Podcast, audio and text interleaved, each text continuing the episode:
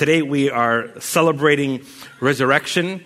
We are celebrating that it's true. We are celebrating that Jesus rose from the grave. A couple of weeks ago, we walked through uh, what resurrection is and what happened. And I'd encourage you to, to, if you're if you're a guest with us or miss some of those messages on our podcast, you can go back and listen to what the crucifixion meant and what the resurrection meant and what the ascension meant.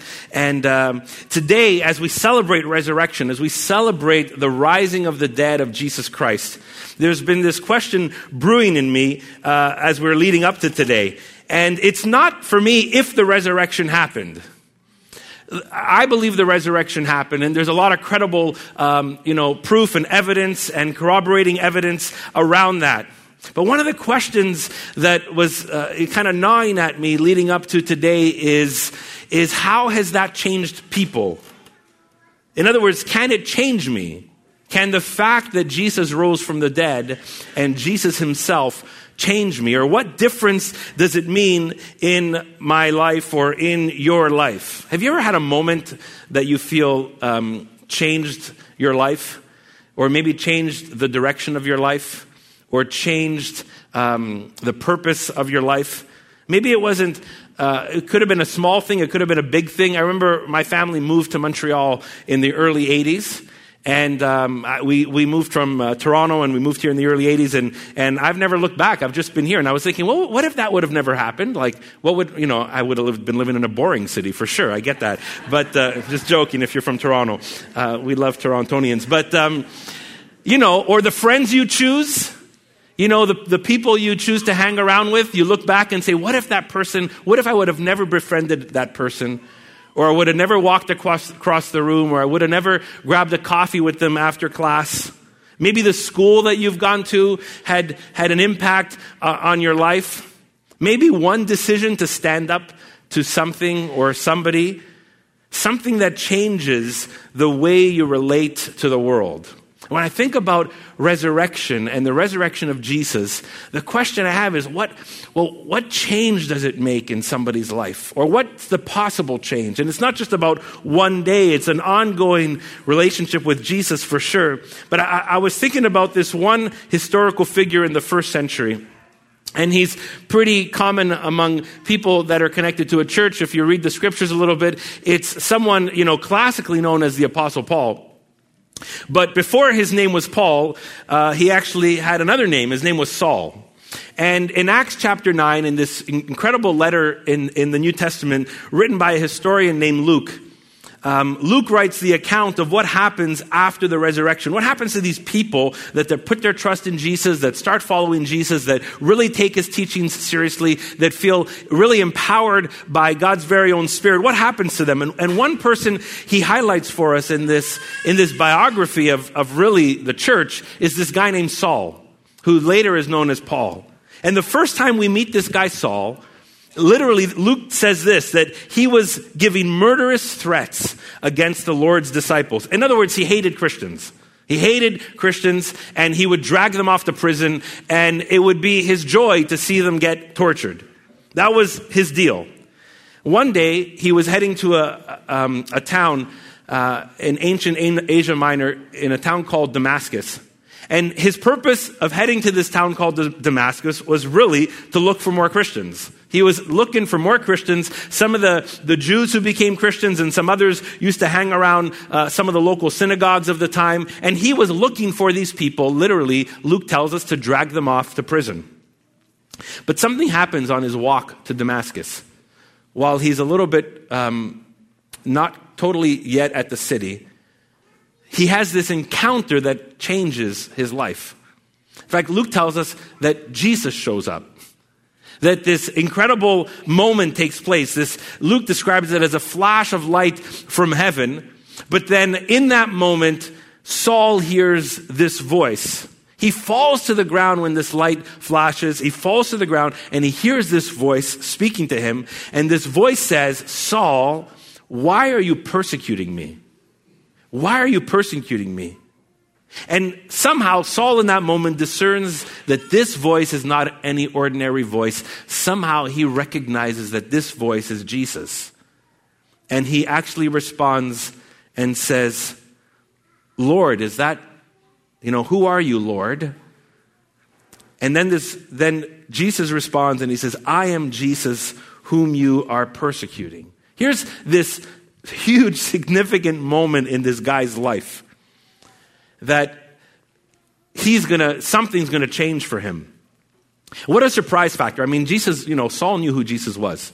He was uh, a well known Jew. He was a Roman citizen. He, he, he probably knew people that, that were maybe at the scene of the crucifixion. Uh, he, he heard the stories. Um, he, he was there around this time period. So Saul has heard these stories, very likely really familiar with Jesus' resurrection. And like a normal, maybe a Jew at the time, he didn't believe that this really took place. He, he would have maybe said it was a fabricated story or a made up story or an exaggerated story or some kind of hoax. And because he was a Roman citizen, he was probably also feeling that sense of like, man, when Rome kills somebody, they want them dead. I'm sure he's dead. But in that moment, in that day, he is confronted with Jesus. And I can imagine how that changes Paul's plans. Probably is like, I don't know about my job security anymore, uh, thinking maybe I need a career change. Um, maybe he's freaking out, like, wow, okay, this is like this resurrected guy, I'm messing with his people. and he's like alive. Uh, maybe I should stop doing this. You know, I don't know what, what he's thinking, but some unmistakably true thing for him for sure was that, okay, I think I need to reconsider this Jesus thing. I need to reconsider who he is and what he is and, and, and what really took place. Jesus showed up and talked to him. The resurrected Jesus kind of breaks through reality speaks to Paul, well, Saul. And I just pause for a second. For some who struggle to believe that, the, the idea that, that one, Jesus rose from the dead. And a couple of weeks back, we just talked about how, how impossible it would have been for his followers to act the way they did, decide the things they decided, struggle the way they struggled, if this wasn't true. And there's so much amazing, even scholarly uh, research and talk about this and, and, and what this is. Is it a miracle? Yes. Is it humanly possible for any of us? We say scientifically, no. Did it happen? It seems like there's no other way to describe what could have happened but a physical resurrection. There was a guy in the early 70s. Uh, his name was Charles Colson, Colson, and maybe you've heard about this guy. He was, he was involved, he was kind of one of um, President Nixon's top guys in the early 70s. And uh, they were involved in a real bad scandal back then called the Watergate scandal. Um, there was conspiracies going on, some deception going on, and Nixon's closest friends all fabricated this story to keep Nixon safe, and Chuck Colson was one of those people. Chuck Colson ended up being prosecuted and convicted, and he went to jail for his crime. Colson goes to prison, and crazy thing happens in prison. He starts to learn about Jesus. I mean, he, he knew about Jesus, but he starts to read Jesus' words and read the, the, the, New Testament, and, and, and he really has an encounter with Christ and begins to follow Jesus. He comes out of prison, you know, an authentic Christ follower. He, he, he writes about it in a book called Born Again. Now, Colson's a smart guy. I mean, even if, if you knew him after he became a Christian, I mean, his, his, his thinking, his, how he understands philosophy and culture and world economics, and, and, and he just, he did some amazing things. He ended up, um, you know, creating some uh, uh, incredible organizations. One organization that helps uh, incarcerated people in the States that every year they would get uh, Christmas gifts and uh, then support for the families and ongoing care and nurture. I mean, God used him in an incredible way to, to really affect millions of people. But this smart guy who wasn't prone to believe a fabricated religion, he said this. I, I came across this quote this week. And he said this, he said, I, I know the resurrection is a fact, and Watergate, that scandal, proved it to me. How? Because 12 men testified they had seen Jesus raised from the dead, and then they proclaimed it for 40 years, never once denying it. Every one of them was beaten, tortured, stoned, or put in prison. They would not have endured that if it weren't true. Watergate embroiled 12 of the most powerful men in the world, and they couldn't keep alive for more than three weeks. You're telling me that 12 apostles could keep alive for 40 years? Impossible. Now, that wasn't his only reason, but as he reflects back, he's like, okay, The resurrection is a real deal. Saul meets the resurrected Jesus that day. And he must deal with it. And here's the question Does it change anything? Does it change him? Does it, does it matter in real life? Well, it did for Saul. And here's how. Here's a few things. And here's one line I, wanna, I want you to leave with today, and it's on the screen, is that resurrection changes how we relate to life.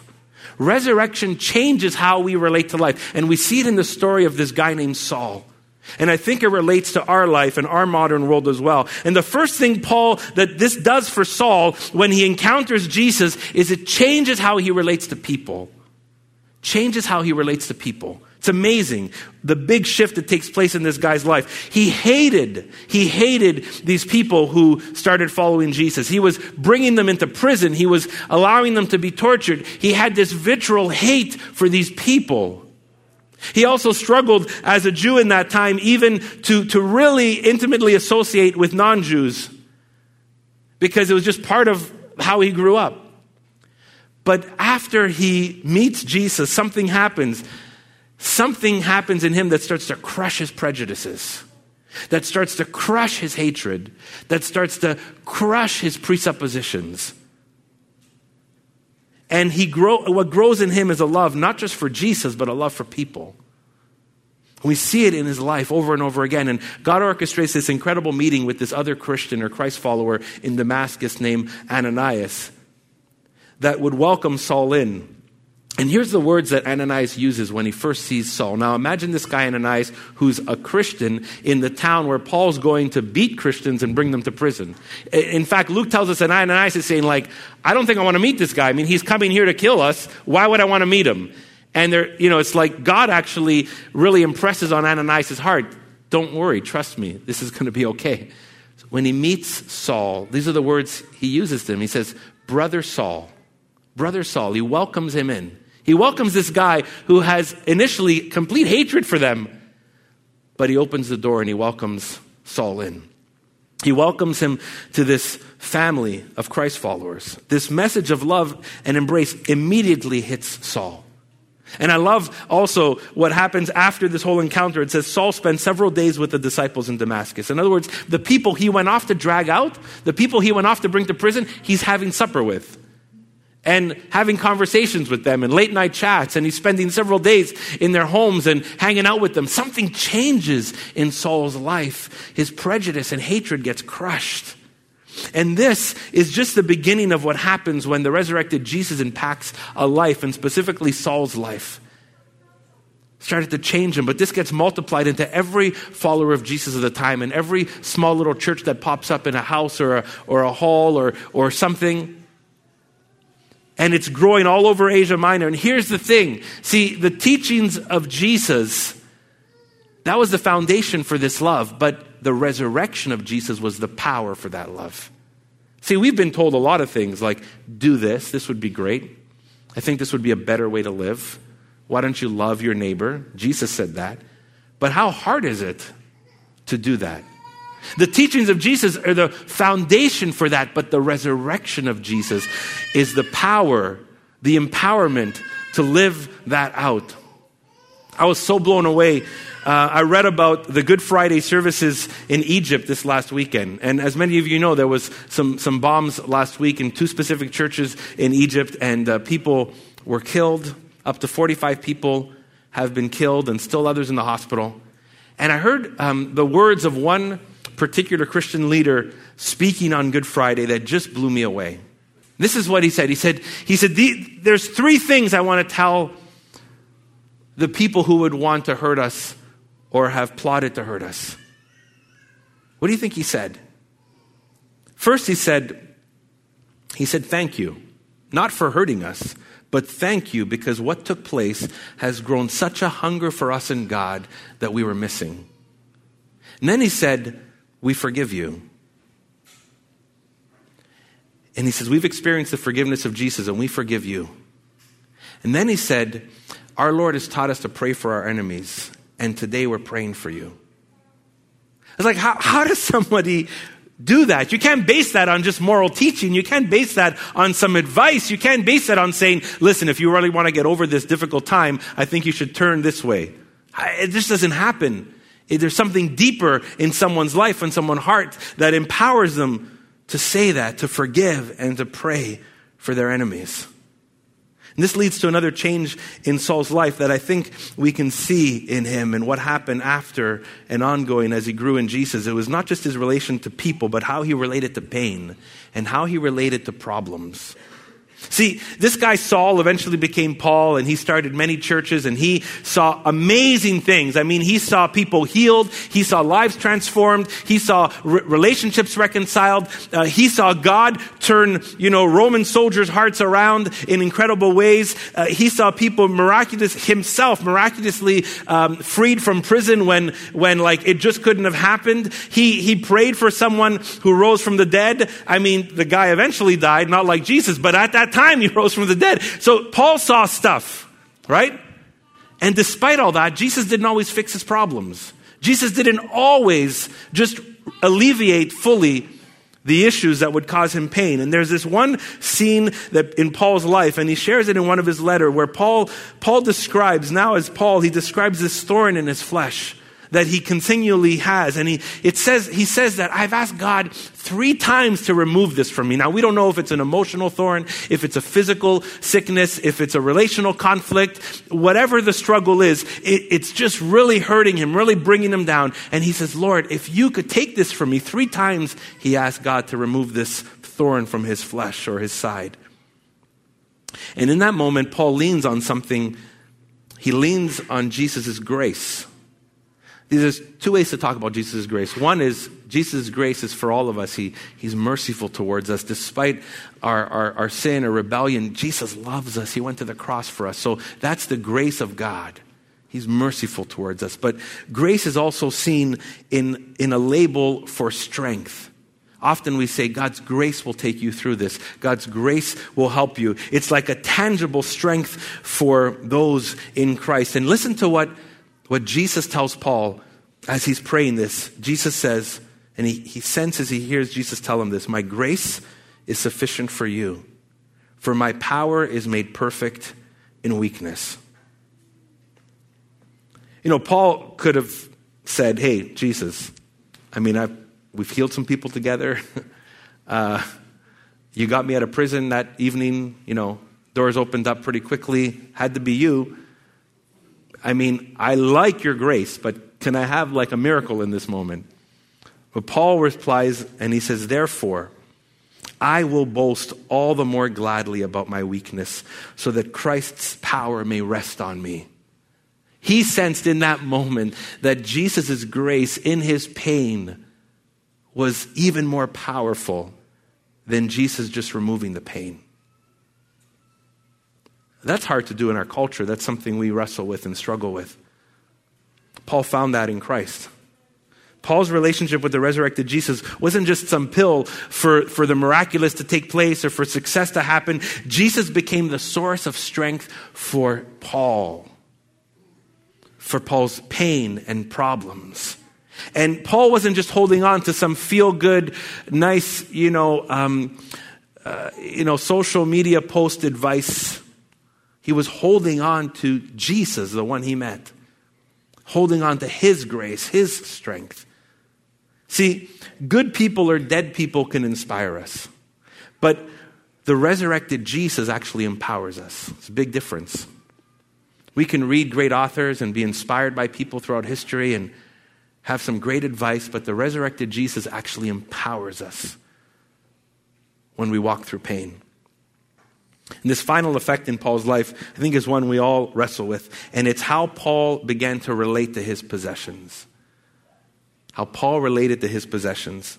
Man, that's one a real common tension in our culture, right? There's this whole psychology around why we shop and how we shop and how happy we get uh, when we shop and buy things. And there's equal evidence what happens when we lose stuff and how we feel. Some people get like feel like there's a withdrawal when when they lose something or can't get something. And and I can associate. I mean, I, I, I my family tells me all the time, you know, Dad or Dave, like, yeah, I know you, you know you talk this frugal talk, but man, when you want to buy something, man, you get excited, you know. And so there's this. I get it, right? I, I love the anticipation of something new. It just, it feels good. And there's, there's research around that. Like this whole idea of what I will buy. I'll, I'll look into it and, and then think about that and like, well, should I get this one or that one? And then, and then the excitement that grows and all that kind of stuff. And then when you buy it, you feel like maybe you've accomplished the world and you just have something brand new to hold or wear or try or drive or something.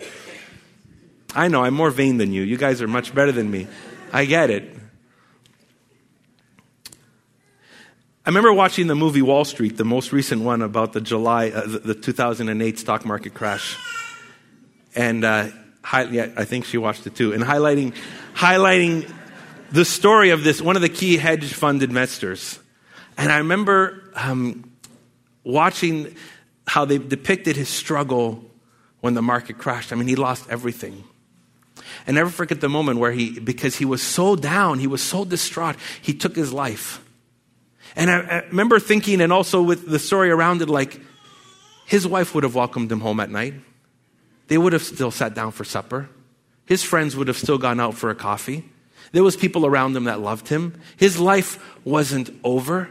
But there was something that our culture kind of builds in us that says if we lose everything or we don't have this or we don't have that, our life is not the way it's supposed to be.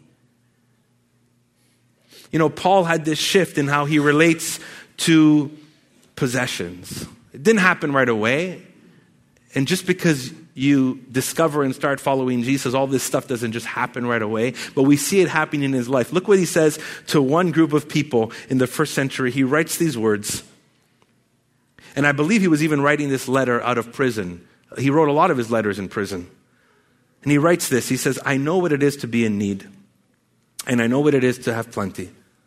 I've learned the secret of, of being content in any and every situation, whether well fed or hungry whether living in plenty or in want. Paul's, the way Paul related to possessions was changed. And, and this is, he tells us why.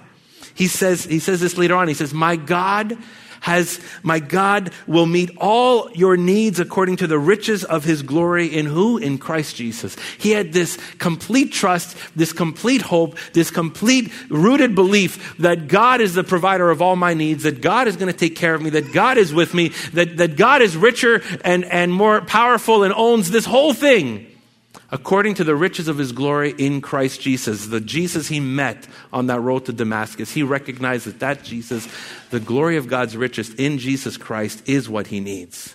And it changed how he related to his possessions. Paul was able to live in this sense of contentment, not because, not just because he met the resurrected Jesus, but because he trusted him and now started to depend on him. Man, isn't that freeing? That's so freeing. That is so liberating. And in some ways, it's so much less complicated than the way we live our lives, me included. So, as you think about these things, I mean, there's so many ways that we could talk about this guy. But if you notice that the relevance here to life in these three things, I mean, think about the three things that how it changed, how Paul related, are probably in the top 10 things that we wrestle with as humans. The top 10 things that, that our world wrestles with conflict with people, right? Um, how, we, how we fear or pain and problems and how we want to deal with it, how we relate to our possessions and the material things around us, this constant hunger for possessions. When I think about, when I think about this, this is like what we struggle with, what people struggle with, what our world struggle with, why there's even problems so often in culture and in society and in families. And, you know, my friend's a financial advisor. He says, Dave, you don't know how bad it's getting when I have to deal with inheritance issues. It's crazy. These brothers and sisters used to love each other and play together, and their kids played together, and all of a sudden, you know, there's $300,000 at stake, and now they all hate each other. This is real. We struggle with these things. I love how relevant it is for us. And I want us to recognize, you know, meeting Jesus, following Jesus, is not an escape of this world. He actually helps us engage our life. He makes us more human. and enables us to engage life in a greater way. See, meeting Jesus gave Paul a greater love for people, a greater peace, right, in the middle of his pain, and a greater contentment independent of his possessions. Think about that. Meeting and following and growing in Christ increased Paul's love for people, increased Paul's peace in the midst of difficulty and pain, increased his, his uh, dependence on God, and decreased his independence on stuff. See, and I love this because the resurrection isn't only some promise for the future, it's a path for today. It starts today. It affects us today. It makes sense for us today. I'm going to ask the team to come up in a couple of moments. And I want to just add to that line that I said before. You know, resurrection changes the way we relate to life. But I want to just add this next phrase resurrection changes how we relate to life because Jesus changes us. It's not just the, the historical moment of the resurrection. It's, it's not just the fact that Paul came to this realization, yeah, the resurrection existed. It's because he met the resurrected Jesus and he started following the resurrected Jesus, and that Jesus changes. So, resurrection changes how we relate to people because Jesus changes us.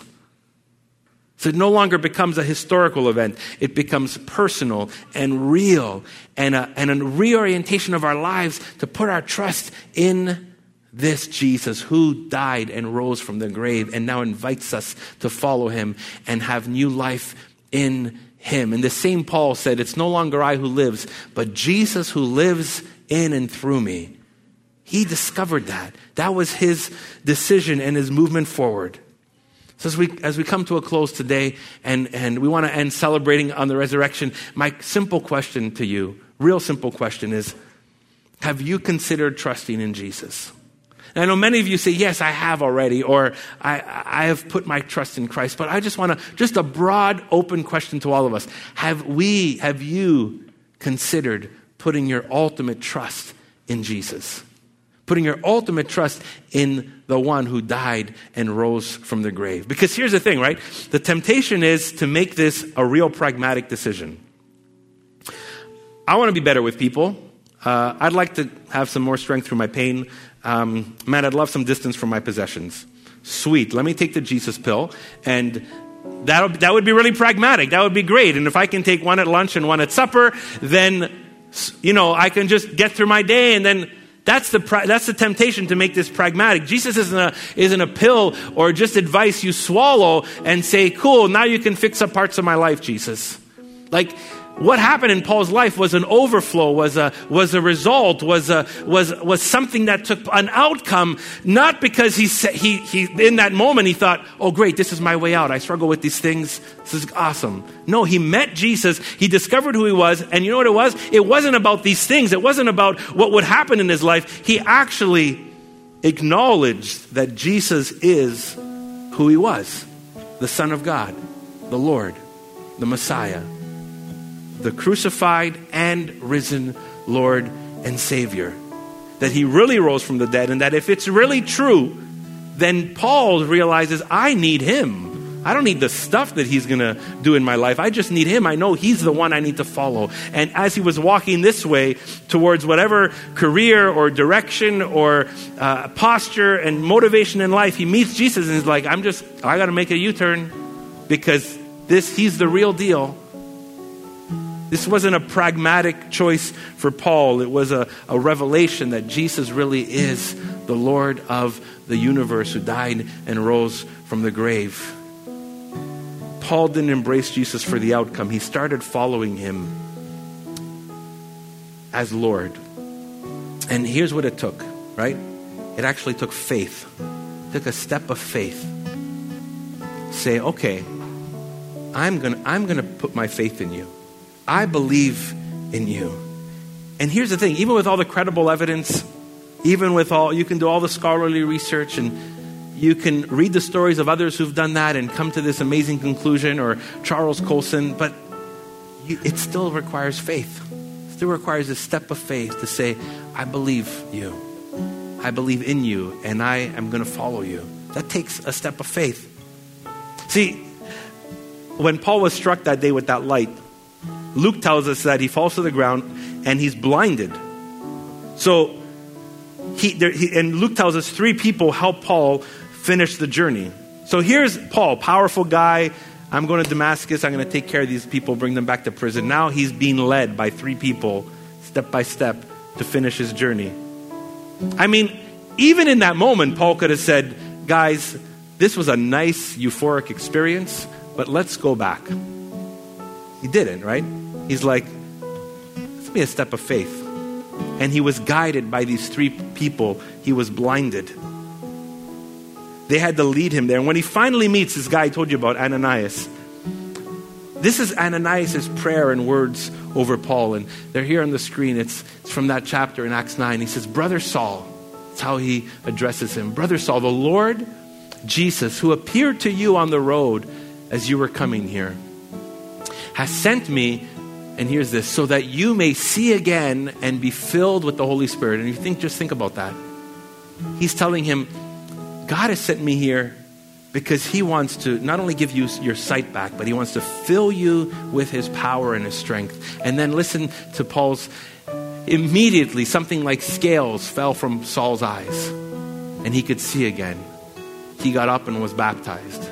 I mean, this is maybe a fast track kind of decision here. It's a very extraordinary moment, but I love the image here. Paul now sees fresh. Imagine when those scales fall off. He, he sees something new. He's like, okay, this is a new start. This is a new life. This is a different perspective. I need to, you know, Jesus, help me see things differently now.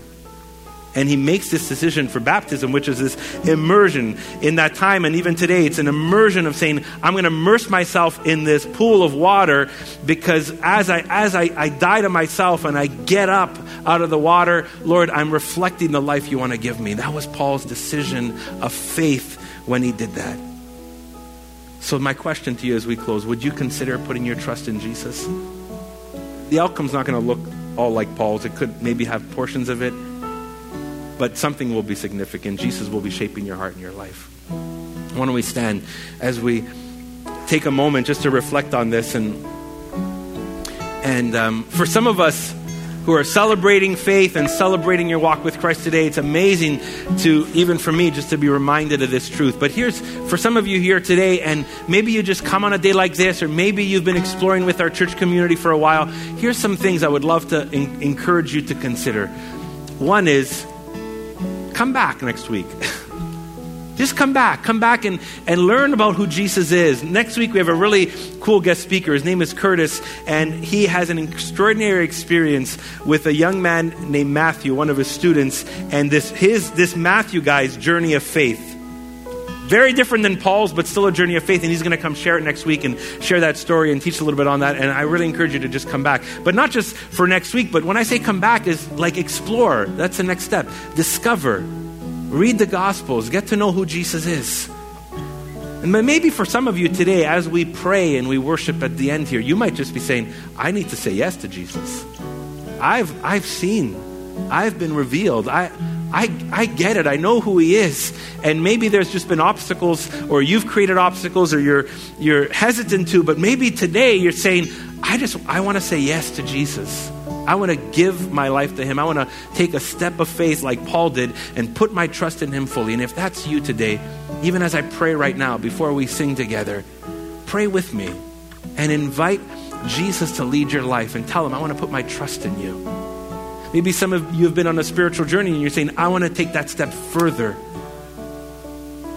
Like Paul did, I want to take the plunge in baptism. And today's an awesome day to decide that.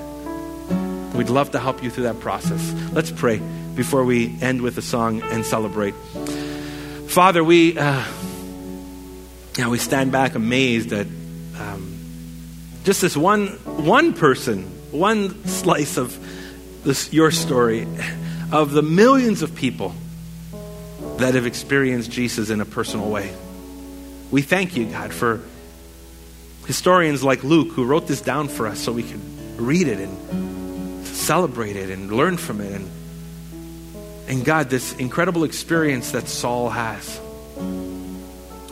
Oh God, as I look at my life, I recognize that even today, even as I follow Christ, there's still parts of me that need your empowerment to love, need your grace to walk through problems or pain,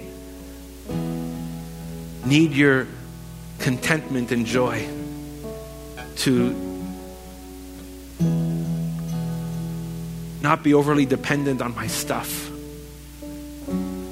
But God, it's more than that. You, Lord, you long to shape our lives and our hearts, and you invite us, just like you invited Saul and many others and many stories, and Chuck Colson and many here today. And God, we, we stand here being confronted with the, the reality of the resurrected Jesus. Lord, if there's some here today that are making that step, Lord, may they pray. And maybe if that's you, just pray with me right now. Jesus, I trust you. Jesus, I trust you. Jesus, I follow you. Jesus, I give my life to you. I want to die to the stuff that has been holding me down and leading me and keeping me away from you. And I give you everything. I want the life you have for me. Put my trust in you today. I want to follow and, and learn and grow. In Jesus' name, I pray this. Amen.